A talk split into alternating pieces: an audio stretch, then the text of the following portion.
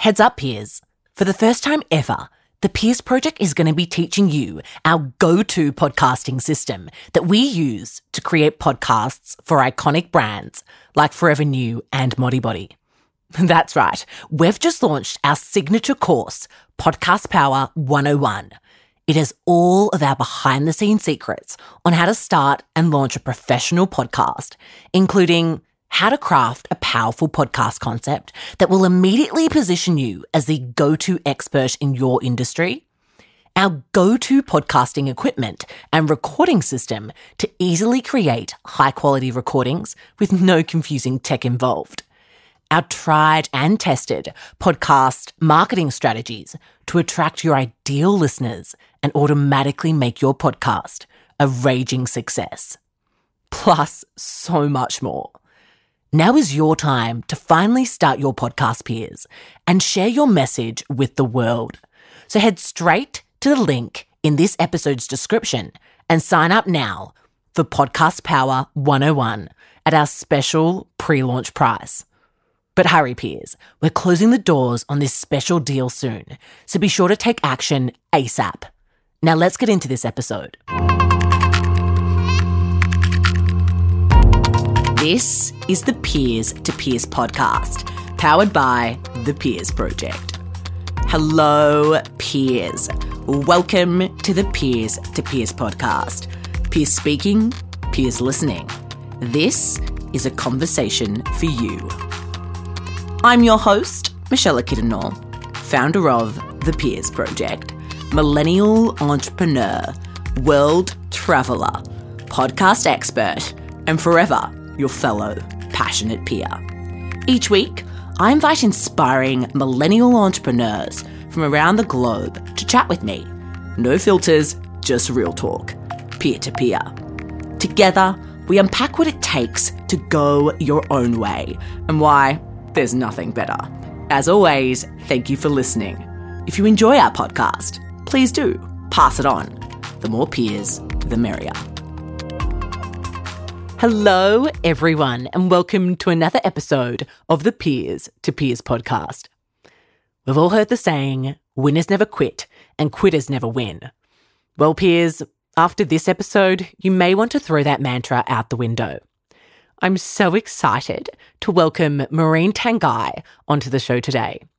Maureen is the founder of MT Art Agency, the world's first ever talent agency for visual artists. She's a force to be reckoned with and a 2018 Forbes 30 Under 30 listee. So today's conversation is absolutely fascinating because Maureen takes the idea of quitting and flips it completely on its head.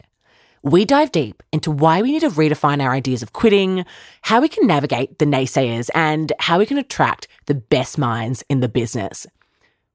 For those of you who haven't yet, make sure to take a screenshot of this episode right now post it to your Instagram story, and tag us at the Peers Project so that other peers out there can benefit from the wisdom of these incredible millennial entrepreneurs. Okay, without further ado, here is my conversation with the amazing Marine Tanguy.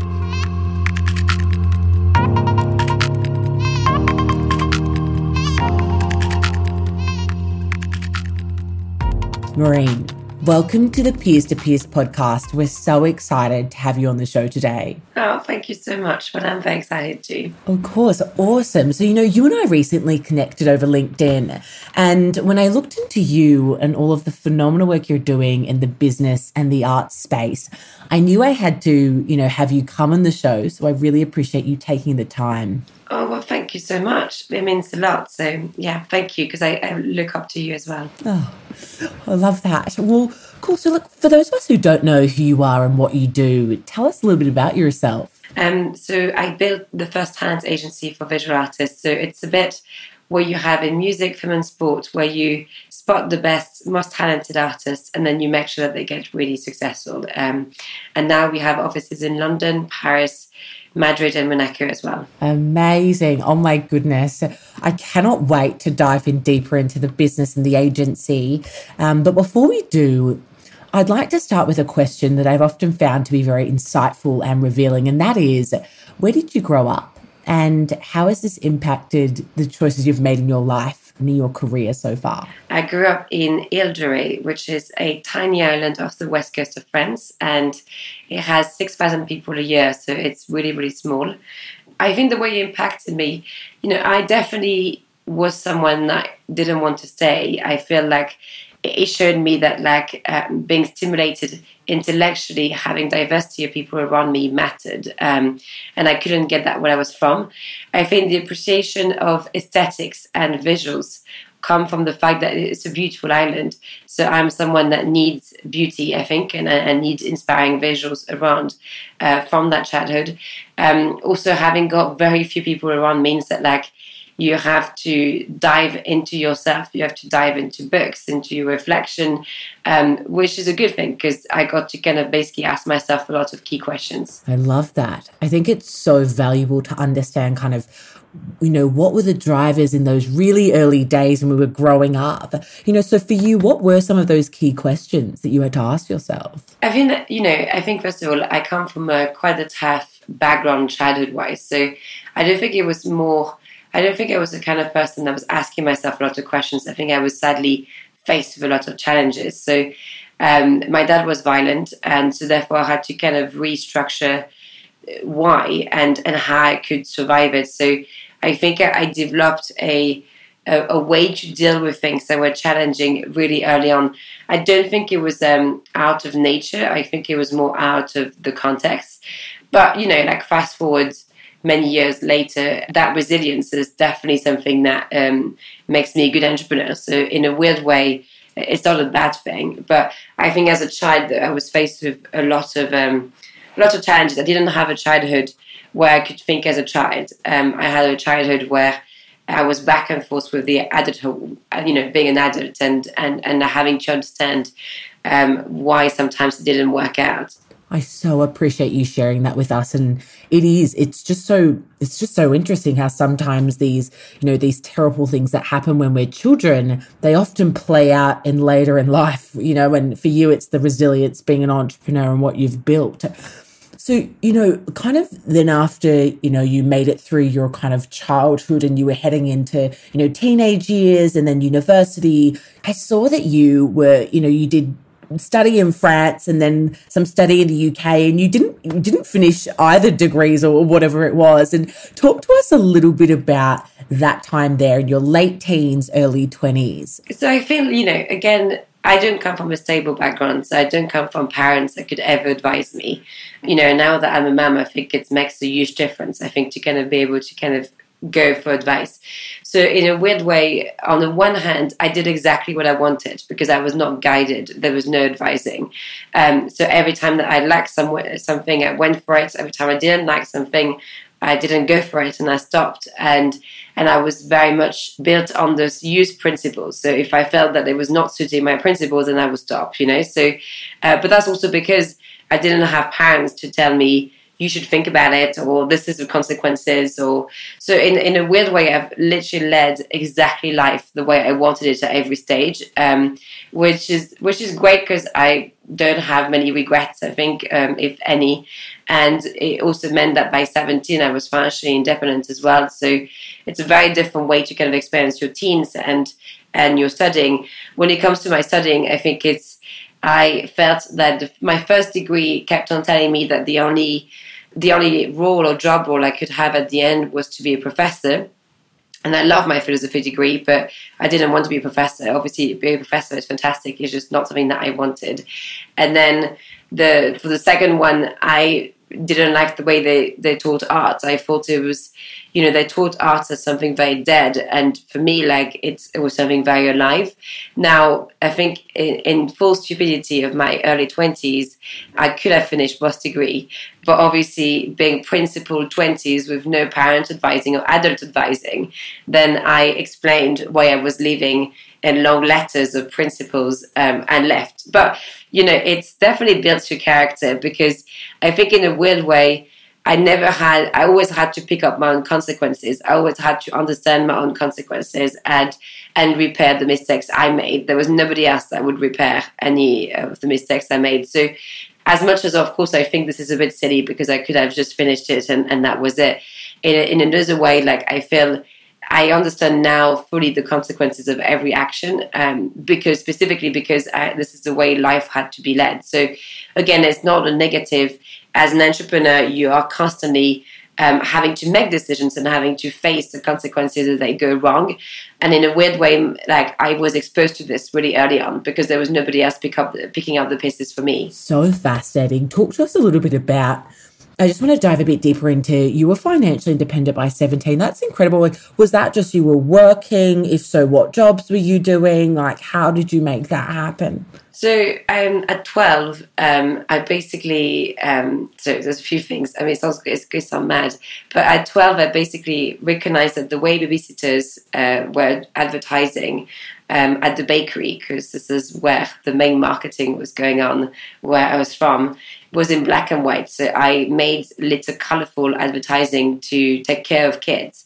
And then on top of doing that bit of marketing, which I didn't know was marketing, then I also offered um, an activity per session. So I said, if you give me your kids, I will be baking a cake with them, or I will be, you know, making something basically. So every time we're meeting, I'll be making something, and I will spend time downloading things from the internet on what they could be making. Luckily, my island in the summer is very touristic, so there's a lot of wealthy Parisians and English people who um, who come and stay. So I at 12 I was looking after kids in you know those beautiful villas with ridiculous kind of setup of life and incredibly well paid um, on the back of it. And I think it, it helped me in a few ways. It helped me socially climb because I got exposed to how those people behaved because it was not my background you know like we didn't grow up in that wealth or in those ways of doing things so i understood that like silly things like they had jobs like publishers or they were working in the arts or things like this. And i thought that's really interesting because in my in where i came from there was only teacher or doctor or you know things that were very so i actually learned from observing and and it, ironically taking care of their kids kind of got me exposed to what it meant to be from a different backgrounds and and what that as a background could actually offer. Plus having got um, having got financial independence very early on and and then I was by 17 I was giving jobs to other people as well out of this. Um, I mean I still love kids. It, it, was not like I think in a weird way I've, I've always looked after my little sister and it's always something that felt very natural to kind of be looking after um, after it was a kid. But it, yeah, I was I was wearing um, really nice clothes that I was buying myself at that age, you know, uh, which felt very empowering. And and I think it felt empowering even more that I, you know I didn't have supportive parents and I didn't have people who made me feel valuable. So I think maybe early on I realized that my freedom was what could make me feel valuable, and I kind of went and got my freedom um, so that I felt again um, a sense of value for myself, which I couldn't find um, in in my family. I think. Wow, it's it's just so great. Like it's just so fascinating to hear. I think it makes a lot more sense than kind of what you've done and then you know even even like kind of moving on from there i saw that you you managed your first gallery at 21 years old you know talk to us a little bit about how that came to be. You were initially just working with the kids and then, you know, kind of studying on the side. You know, talk to us about that progression to managing, you know, your gallery so young. Yeah, I feel this is what's interesting is I mean I haven't told that story of taking care of the kids for a long time, but I feel convincing a parent at twelve that you can take care of their kids when you're still a kid, basically, it requires self confidence. You know, it requires to kind of project that you are an adult, and and I feel I I had this I had this skill to say you can trust me. I will be in charge and I will be okay, you know? So I feel this is definitely something that later on, when I had decided, so when I left, when I quit my first degree in France, I started again as an au pair in England and then took on an internship at BBC at the same time. And then this is how I started a secondary in history of art and very quickly basically got jobs and, and kind of entered the sector. But I feel this never left me that I could shake someone's hand and say, I can do it. And the thing is, I generally am someone, if I shake your hand, I will work so hard um, to over deliver what I have promised to you because I don't have the arrogance to think that this is just me telling you something. I know I have to also do it. So it's it's it's I feel like it's it's helped selling really expensive art when frankly I didn't have any clue about um, the sector yet and it helped convincing you know my first boss Steve Lazarides who had spotted Banksy and JR that I could manage a gallery at 21 and then it helped um, convincing then um, my first business partner that I could own my own gallery, etc., etc. And but I feel I feel like um, again we and I'm sure we all like this. I feel like a duck about it, where I am stressed, I'm anxious, and I lack confidence at times, like everybody else.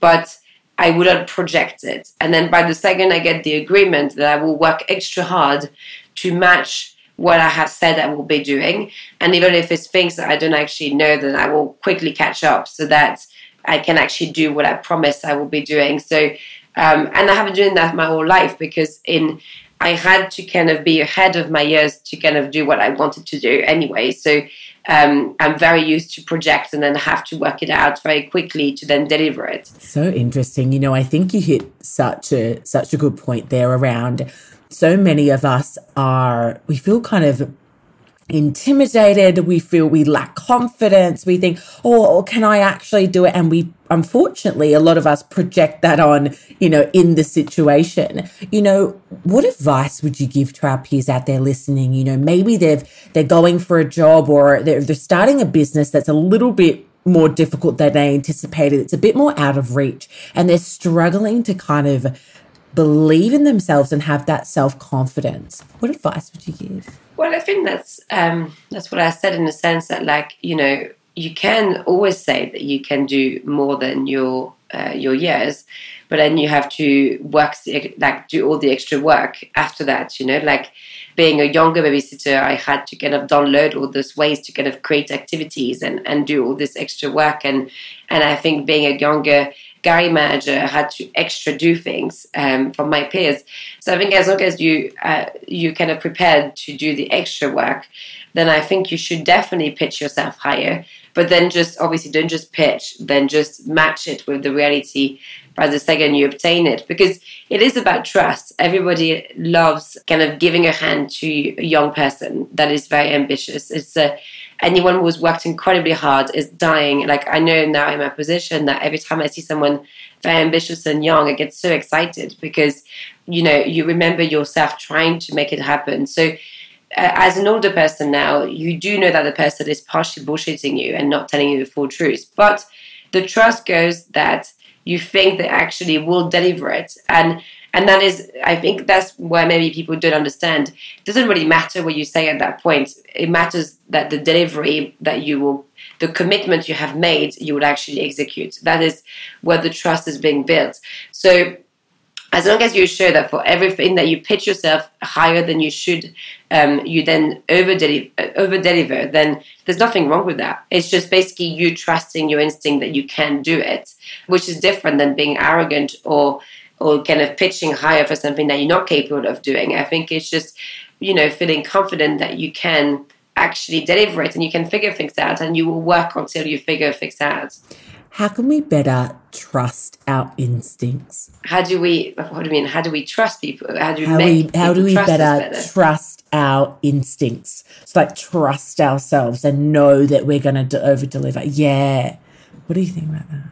I, I feel like it's interesting because it does come with experience. Like I've had through this this confinement, um, I'm very lucky that the business has kept on striving, but I've had to handle two very bad conflicts basically, and you know my confidence in handling conflicts, in knowing that I can talk about them, I can because um you know we have done what is right to do in the way we've handled them has grown, and I think everything always grow with time. I feel and, and that's why as a young person you just need to kind of build experience. As a real confidence is built on the fact that you remember having handled something that was difficult but you went through it and, and you were fine. That is that is where real confidence is built from. Um, of course like i started at like super young having to build this because i was faced with a family that was sadly um, you know not healthy for a kid but i feel after that, like everything in life can be where you build confidence.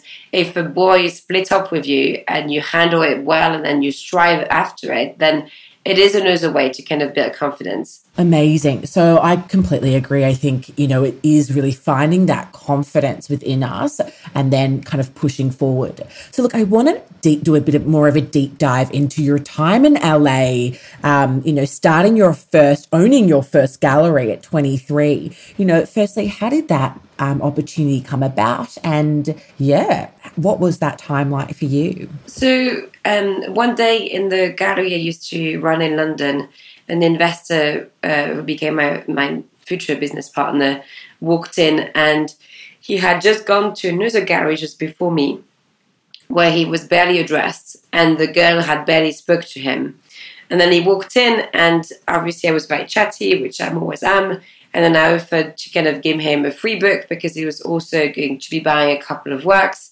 and then he just said the way you go about talking about art and, and the way you kind of make it more accessible and, and more welcoming is a lot the way I believe art should be. And he said, you know, I'm looking to open a gallery in Los Angeles. I would like to put money into it, but realistically, you could help.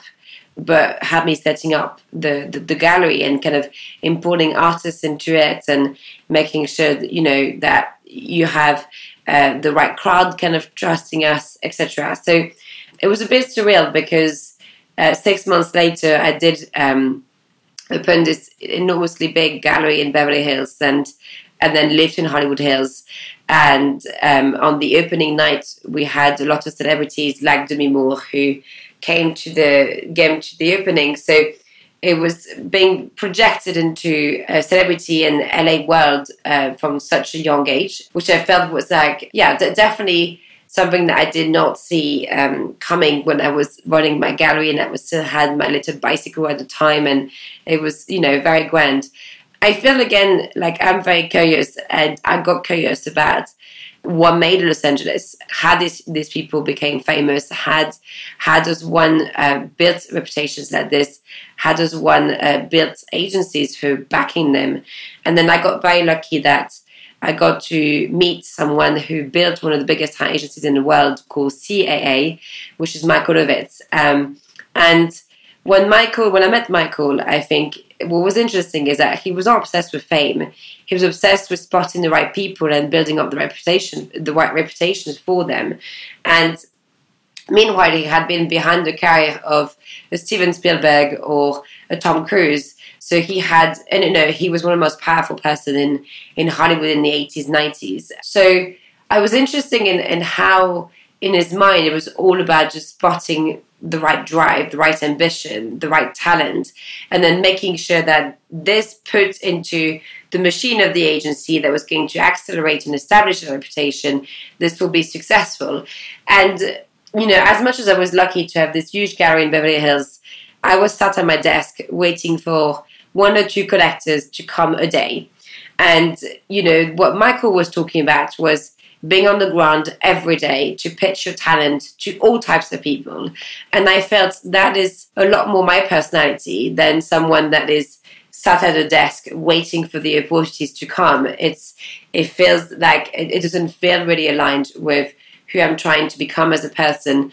So that was basically I realized that the the art world didn't have any talent agencies and and I started talking to my clients and and my artists and they were all like this sounds like a really lovely idea um, it seems that like the artists will be better managed and better supported and be offered more resources through that it also means that like it was not just about selling their artworks. I could also be building brand collaborations and public art projects. I would really kind of build their reputation in a much more rounded way and kind of be thinking of what does fame means for a visual artist? Like how how does that what does that actually mean? Which is interesting as well because my my passion is always how do I make visual artists more famous so that your young kids also get exposed to art in a bigger way.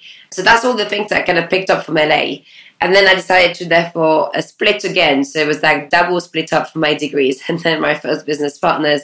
And then I split again and then and then I came back and funded the agency. I just want to say that there it's been five years of stability, and and my life is now stable, and I am not splitting from people anymore. But it is. I think my early twenties were, you know, it's interesting because again, having not got a stable background family wise, I was also okay leaving things that were not for me, which I think many people will be thinking that's crazy. Like you already have so much that you should be happy with, but every time I was just like, it's just not right. Which is, you know, I'm I'm lucky that I was right in that sense that like now I do love what I'm doing and I would not want to be leaving it and and I love the company that we are building and and therefore yes I have no intention to quitting anything so but I think I was someone that had to feel it was a 100% right um, until I could dedicate clearly the long term into it. I think it's so interesting and I think you know, I think we have this negative connotation around quitting. You know, I think it's like people like, oh, you're a quitter. You know, you, you just can't stick at it. You know, but I love how you've kind of shed light on like, well, if it's not right, and if you, you know, I don't feel like it's a hundred percent, like, why would I keep going? You know, what advice would you give to our peers out there listening around quitting and knowing when to quit and when not to quit?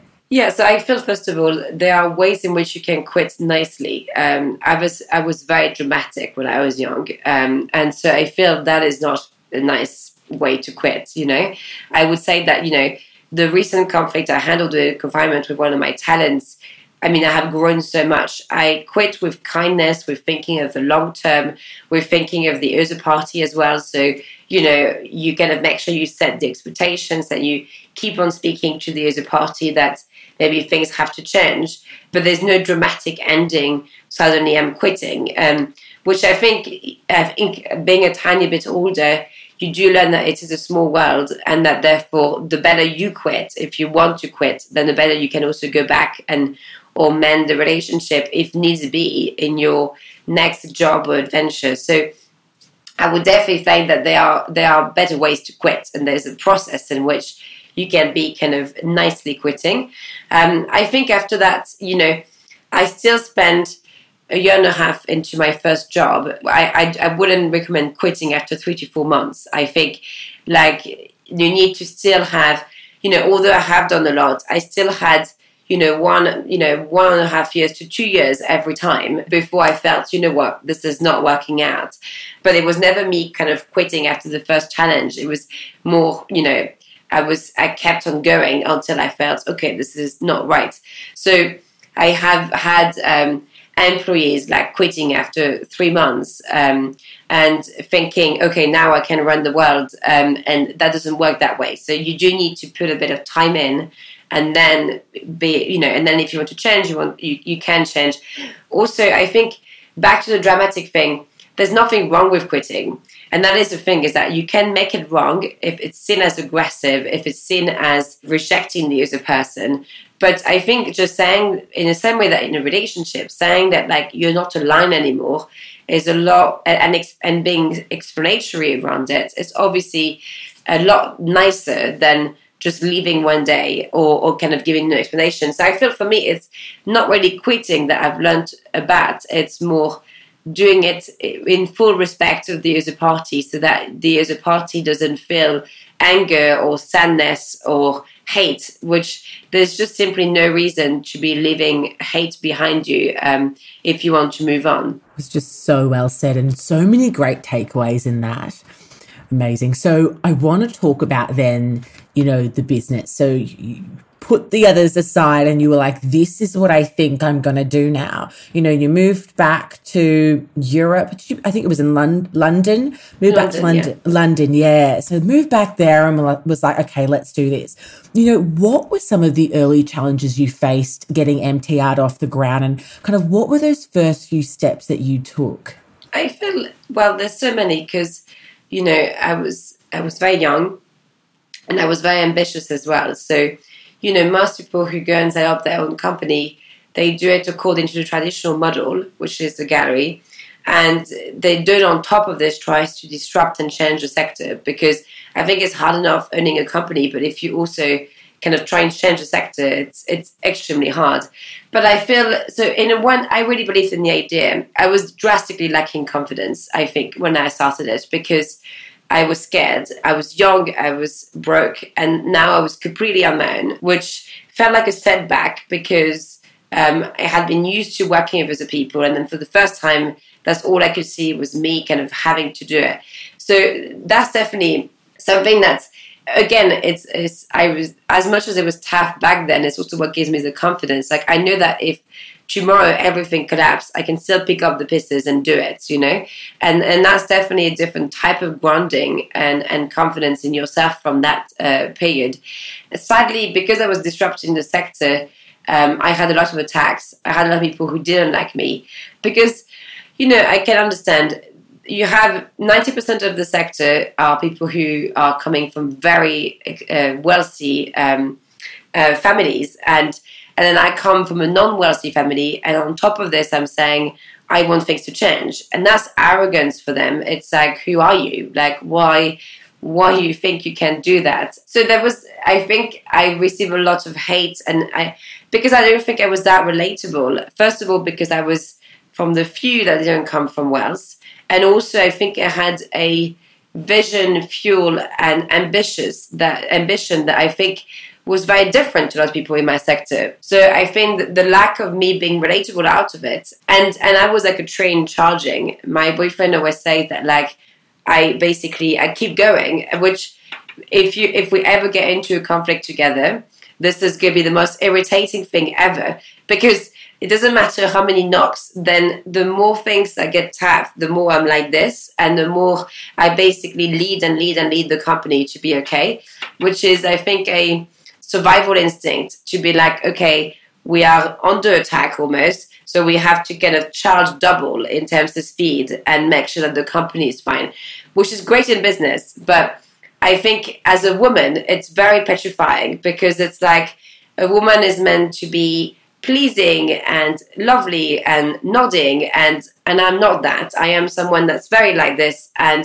and especially if something goes wrong, I'm even more like this. So I think I didn't suit the um, the profile that I think my sector wanted a woman to be, and I think wanted an entrepreneur to be. But you know, it's first of all, I can't be anybody else. I think it's just the answer. I think it's, and also I think I have learned to be overtly explanatory to that nature. So, you know, the English here don't confront when there are issues. The French are very direct. If there's an issue, we ring someone and we say, look, we don't understand what this is going on. Can we please have a chat? This is our way to kind of deal with things. And I think there was also a cultural clash because in England, you know, first your aristocracy and your monarchy is ruling it and and I'm not from the aristocracy or the monarchy. Second, women, most women, after they they have a child here, stop working. It's very conservative in the role of the woman. And second of all, like you're really reliant to your family. It's all about the tra- tradition. And I was basically changing all of this. Plus, I was also not graduated. I, I also had decided to quit my degree. So everything that an English person would need to put me on the map and want to relate with me was not there. Um, I had I had kind of gone the exact opposite way to most people in that sector. So I do recognize how this can be something that you don't understand. I do feel that it was very unfair because I think they made me out as a monster. What realistically, you're just a young girl trying to make things happen. Like it's you know, there's no monster about it. It's just that like you are surviving and you need to survive, and that's it's. And I think most people in my sector don't need to survive, and I needed to survive. So I feel that's just more what happened. And I would say that like yeah, it it, it was harsh on a 25 years old girl. I think that that was I think the answer. Mm.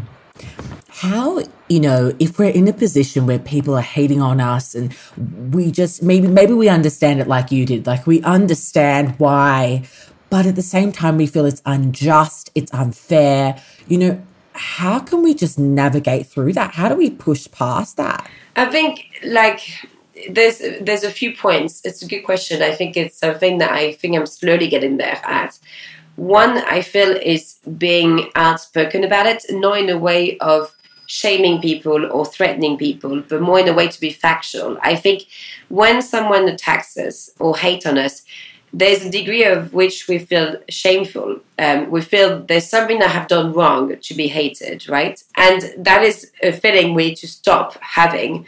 Of course, if you've done something wrong, then you need to have it. But if you haven't done something wrong, then you need to quickly speak out about actually what the facts are. Because the thing is, is like, it's, you know, as I said, I'm someone that's charging and not relatable. You know, I did not take a maternity leave and I did loads of things in which this is not relatable because I work more than the average person and I care a lot more than the average person. So I'm already not in the relatable category. So if on top of this, I don't over explain um, what factually has gone on, it's very easy to believe that I'm the person that is bullying or the monster in the situation, right? Because I look much stronger than the person that's going to kind of accuse me out. So I think being factual and and speaking out in a nice way about the other person, but saying, This is what happened. I don't ask you to take a, side because I never ask people to take sides. I'm just, I always just offer my version of the story because otherwise, the other person, like I work really hard, so I don't have time to gossip. So the other person who works less hard and who is attacking will have that time to extra gossip and extra making up facts. So staying factual is one thing. I think the the other thing is on the hate. I think it's it's understanding that you just don't fit what society wants you to be. And I think just being okay with this. And I'm saying this having a skin color that is still apparently what society wants to see. So I'm still, ex- I'm still very privileged in the um, situation and the setup that society wants me to see. But a young mother holding her kid like this and still running a company as intensely and still doing things like this is clearly not what a woman is yet meant to be, right? Um, so I think you just also have to let go to a degree of it that by the second you're challenging the norms of society, then hate does come um, and and it comes and i think that's the saddest part it also comes from women um, as much as men you know in a weird way men can tend to be more supportive because I think the way I lead my company is sometimes more masculine in, in, a, in a weird way. So I feel I sometimes have easier relationships um, at work than I think a woman who may have never confronted anything, may never have been direct when there was an issue, and then me having a much more direct approach. But I feel as long as you explain, as long as you don't, you're not nasty and you're not trying to attack people, um, but you're overtly explanatory, I think you can't. Long term, people just always come back, and that's another thing with conflict. I've seen so many people who have hurt, but then did get back a few years down the line. You just got to accept that, like, your role is not to please, and also by the second that you are challenging and you are doing more, it is challenging people, and challenge it does come with weird reactions attached to it. I think. So well said. It's it's just so true. Amazing. So I want to s- slowly start to get through it and start to wrap up. But, you know, it's just so interesting that I keep wanting to ask you questions. I think just, I guess, from there, then those early challenges and facing all that hardship, you know, how did you then grow the business? Like, talk to us about the growth of the business over the last five years and how you kind of navigated through that growth. So basically, I, I mean, I'm incredibly ambitious about MTArt. So I want us to be the number one talent agency for, for the art world. Um, and basically, if you ever want to kind of look for the most exciting visual artists, you'll come to us. If you ever want to kind of buy an artwork that's really inspiring or kind of partner up with projects and artists, you will come to us. So, and I want to work with the top talents that matter. And that is, it's always been day one ambition, whether I had money or not. You know, it was always, that's what I wanted. So I feel first I was very set up on that vision and I never compromised that vision. I was never wanted something halfway. It was it was going to be it. And it's the same way that I pitched it since the first day of it, which I think helps implementing the growth of it. Then I think it's um is just about having great people on board. It's about having great talents and having a team and, and clients and partners are going to trust you and trust your team to basically implement the craziest projects and, and work with most talented artists. So I feel, you know, my core my core strength and, and, and my daily is to convince people and to build trust, is to get the top people on board and, and to have this. So I think the growth of MTArt is that it's a community of people who is constantly growing with very good brains on board, with very exciting people on board who therefore believe in their vision. And during the confinement, we we announced that like Frédéric Jousset, who is the biggest patron of Le Louvre. So he built a company called Webhelp, who is worth 2.4 billion, and he is now one of our um, key advisors. And I feel that's the thing where we always said we wanted the top brains. And I, my director in Paris, was the youngest to do what she's doing, and I would put her and him in the same level that we want the top brains. You know, we want to make sure that if you are very smart in my sector, you want to work for us. If you are amazingly talented, you want to be represented by us, etc., etc., etc. So it's it's believing that we can attract the best people. I think is is the growth, and then that's how you end up having the best projects, um, being able to open new offices. But you know, I invest in people, so I think for me, it's really just about convincing the top people. That's what matters. How can we get better at convincing the best people in our industries? You know that that either we're the people that you have to be working with, or you need to hire us. Like, what would be your top three tips on that? I think, ironically, expose your challenges. Um, be honest on what the challenges are so I'm not going, you know, if I come to a Frederic Jousset, which I have like a few months back to convince him to come on board, um, I'm not going to say we're the top in the world yet, right? Because uh, we're not yet. Like we're definitely the number one because there's no other one on top, but we still need to grow bigger. And he knows that. Uh, he hires 60,000 people a year. So he knows that we are not that kind of company, you know? So I think it's understanding when is right to kind of talk about your achievements because we have many that we can talk about, but also when it's right to kind of back down and talk about your challenges and and the things and and I think having that again back to this directness, having this eye to eye, makeup free. This is where we at a kind of conversation with no polish, no vanish, just just a pure reality and this is what we want to get because that inspires trust because someone that is self-aware enough to know that they are positive, but there's obviously negative that I want to improve, is going to be a good entrepreneur because first, um, it means that I would hire people that could complement me. I won't just think I'm it, which is helpful. And second of all, it means that like, I can include the opinions of other people onto our vision as well. So I think, ironically, showing honesty and and awareness is super super key especially the people who've accomplished a lot because they will want you they will want to help you so don't pretend that everything is perfect it's, it never is and, and it won't be uh, for a very long time and i think I use social media in it's, it's weird weird because I don't use social media to get likes or follow. I use it to build trust. And so you see someone like him had watched me over two years. And now what that means is that and like you said with you and you know that's how you build trust as well is that you see that someone is constantly working doing something and they're constantly improving in that sense you know? That is what trust is about. Trust is about people who stick at it and just constantly keep on going to kind of improve it. And and that is very much where you know you can get the trust of someone that's very known because they can see that like you keep going at it. Doesn't matter what the challenges, doesn't matter what the context is. You are someone that's very resilient. And resilience and trust and awareness are like is something that people look for um, when they want to put a lot of money into people or when they want to partner up with something that's very dear to them. And like my artists have to trust me to handle their career. It's massive. So they have to trust me. My clients are part, like they are spending a lot of money with us. So they again have to trust me, you know. So it's um, that consistency, that resilience, that determination, that ambition is something that is going to convince them. But you do need to be op- opening up with challenges. And that goes back with hate and things like this.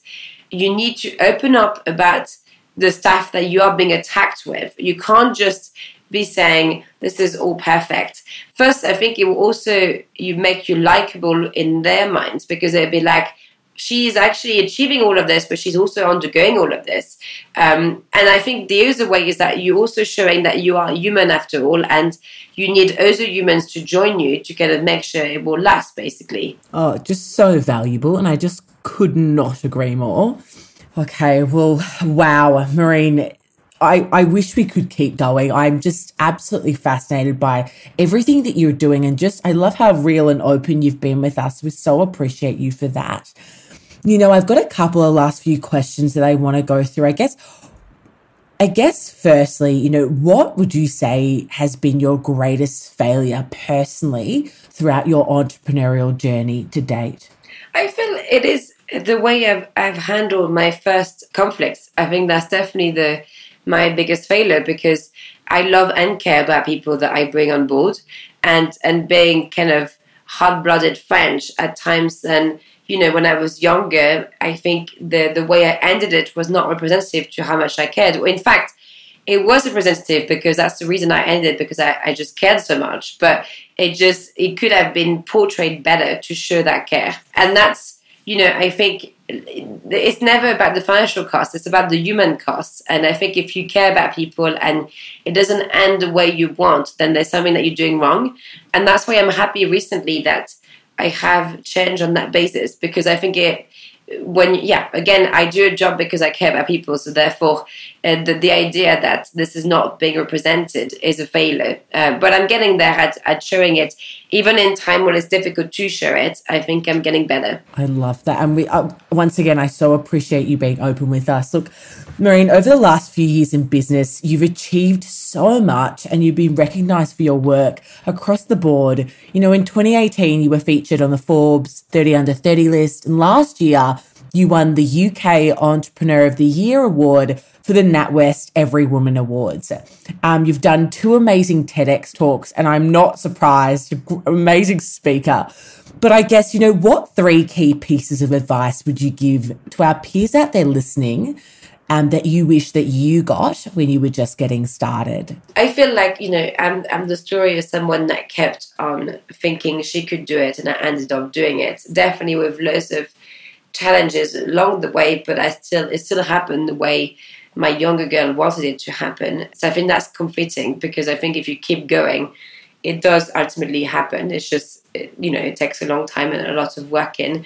I think, as I said, just like think of the human cost just always always think how can i make sure that like am am i communicating well? And i think the the i wish schools were teaching social skills better because i feel that this is something that we should learn at school is how does how do i communicate that i care about someone? How do i communicate that if there's a conflict but we disagree but we, we still can remain uh, caring for each other? Lots of things that i would have lacked to learn. For when faced with very difficult attacks or, or, situations i still acted the best possible way for the other party. So i would say social skills.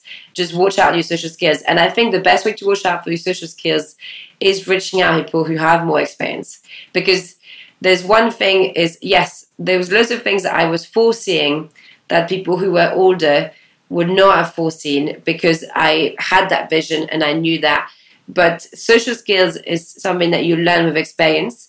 And someone that's a tiny bit older will be like, slow down, don't send that email yet. Just have you thought about the consequences of saying this? Have you researched here factually? Should we build this? And that will be better. And so I feel just th- this is where your mom can help you. This is where your your aunt can help you because that's where actually someone that is older will see you know the emotional cost of what's about to happen. And and i feel that is the one thing is i think you can spare emotional cost by just reaching out to someone that's a bit older on and anybody else everybody would have built that experience as they get older because they also would have had kids and they also don't want their kids to be hurt in that matter. So just just listen on the emotional cost. The rest you can go as fast as you want. You can make as many mistakes as you want. But i think it's that part that you can learn from. So valuable amazing. Look Marine we i just want to take a moment before i ask you the last question to to acknowledge you for all of the amazing work that you've done and that you're doing for showing us you know particularly us young women that so much is possible for us if we just stick at it and we keep going and we believe in our vision and our dreams. And for this, we really appreciate you. That's very sweet. Thank you. Of course. So, the final question is how we finish every episode of the Peers to Peers podcast. And that is what's the value of pursuing what you're most passionate about? I mean, it's so many values. I feel it's um, if first you wake up every single morning and you have a reason to wake up on the morning. You know, I we just went through the confinement and I didn't. I could just get up in the morning and want to get up in the morning, and I think it's um, it's incredibly valuable. It's also you know, if you listen to any person who is 70 or 80 years old, they always tell you that like they regret not to have done the things that they wanted to do. Um, and I live life thinking I don't want to be in that position with regrets. I, I want to be in a position where I would have done without regrets. Um, and I think not regretting is very important. And also, I feel like, you know, now being a mom, I feel like it's it's an example to your kids. Like, I think it's a difficult thing to say to your kids, I am doing something that is not actually me, or I'm compromising what life could have been, or the values of what life could have been, because you're not setting up an example for them that they can become anyone. You're saying, well, actually, and I'm not saying it's it's easy because, of course, I understand that people who are financially restricted um, struggle with that, and I'm not saying by any means that they are guilty of this. It's just that doing what you love, I can show to my kids you know, you can become the person that you want to become. It's okay obviously I acknowledge my own privileges in that, but it's it's I think super valuable to pass on to the next generation that they can do it. You know. I love it. Ah, Marine, thank you so much. It's been we've had an absolute blast. Where can people learn more about you and MTArt? So we have a website, um, which is mtart.agency. Um, I think we, I'm also on Instagram though, um, and I feel big millennial. This is where all the magic happens. So um, I'm Marine Tanguy Art on Instagram, and obviously the company is MTArt Agency. Um, but don't hesitate to reach out and, and drop a note because I will always respond. I think I'm extra communicative about these things. I love it. We will link them up in the show notes. Thanks so much, again, Marine. We've had a blast. And for everyone else listening, thank you so much. I've really. Yeah. And for everyone else listening, we will end with that. Peers, that's a wrap. Thank you for tuning in to the latest episode of the Peers to Peers podcast. We hope you've enjoyed your introduction to our latest guest peer and that you find them as gung ho as we do, which is our way of saying inspirational. For more, make sure to subscribe to our show on iTunes, Spotify, or any app where podcasts are played, and leave us a review. We produce with passion, and it doesn't stop here. To see what else we're up to, visit thepeersproject.com or follow us on Instagram at The Peers Project. We'll have fresh, real talk for you next week, peers. Until then, if you need inspiration, look amongst your peers.